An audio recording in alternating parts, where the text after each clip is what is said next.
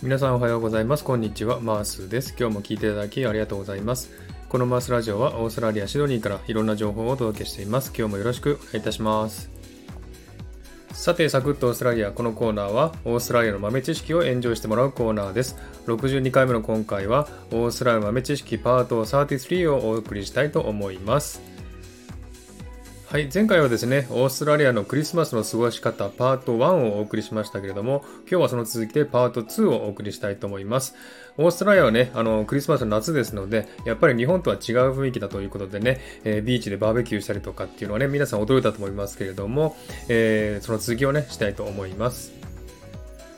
はい。で、前回はですね、5番までやりましたので、今回は6番から始めたいと思います。6番目、えオーストラリアではトナカイではなくカンガルーが相棒ということですね。これは別にカンガルーがですね、ソリを引くわけではなく、オーストラリアのクリスマスの絵本や絵はがきではトナカイではなくカンガルーが描かれてですね、カンガルーが良い相棒となっているということですね。これはオーストラリアらしいものだと思いますね。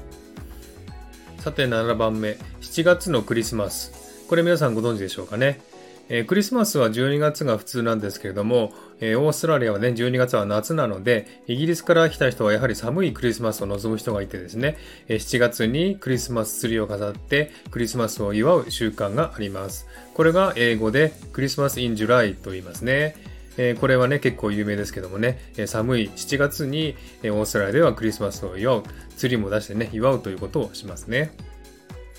はい、それから8番目、クリスマスは給料が2倍ですね。12月25日はオーストラリアではお店は全部お休みです。どこに行ってもですね、お店は開いてません。クリスマスは家族で過ごす日なのでね、日本でいうお正月のような感覚ですね。でもですね、マクドナルドとかドミノピザは開いてたりしますね。で、そしてクリスマスはですね、オーストラリアでは特別な休日なので、この日に仕事をすると給料が2倍になります。普段ね、時給2000円ぐらいもらってるんですけどね、こっちの人は。25日に仕事をすると時給4000円になるんですね。なので人件費がかさむので、お店はクローズするということになってますね。はい、それから9番目、スポーツ観戦についてですね。12月26日はですね、クリケットの試合がありましてですね、これをですね、ボクシングデーテストっていうんですね。王子はビールを片手にクリケットの観戦をするというのが習わしですね。それからこの日にですね、クリスマスに行われる一大イベントになってます、ヨットレースのシドニー・トゥ・ホバートっていうですね、ヨットレースがあるんですね。これはですね、シドニーから出発して、タスマニア島のホバートまでね、ゴールするんですけれども、え、天気が悪かったりですね、波が荒かったりすると、何台も、え、リタイアしたりとかするんですね。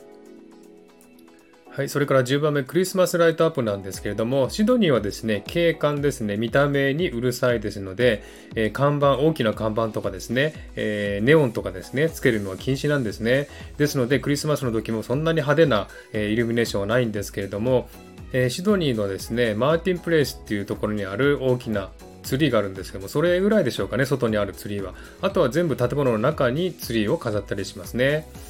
でですね、毎年エキシビジョンをね、建物に投影するイベントがありますけども、今年はコロナで、えほぼ中止になってますね。えそして一般の家庭でもですね、毎年すごく豪華なね、イルミネーションを家に飾るところもあるんですけども、たくさんのね、見物人が訪れたりもしますね。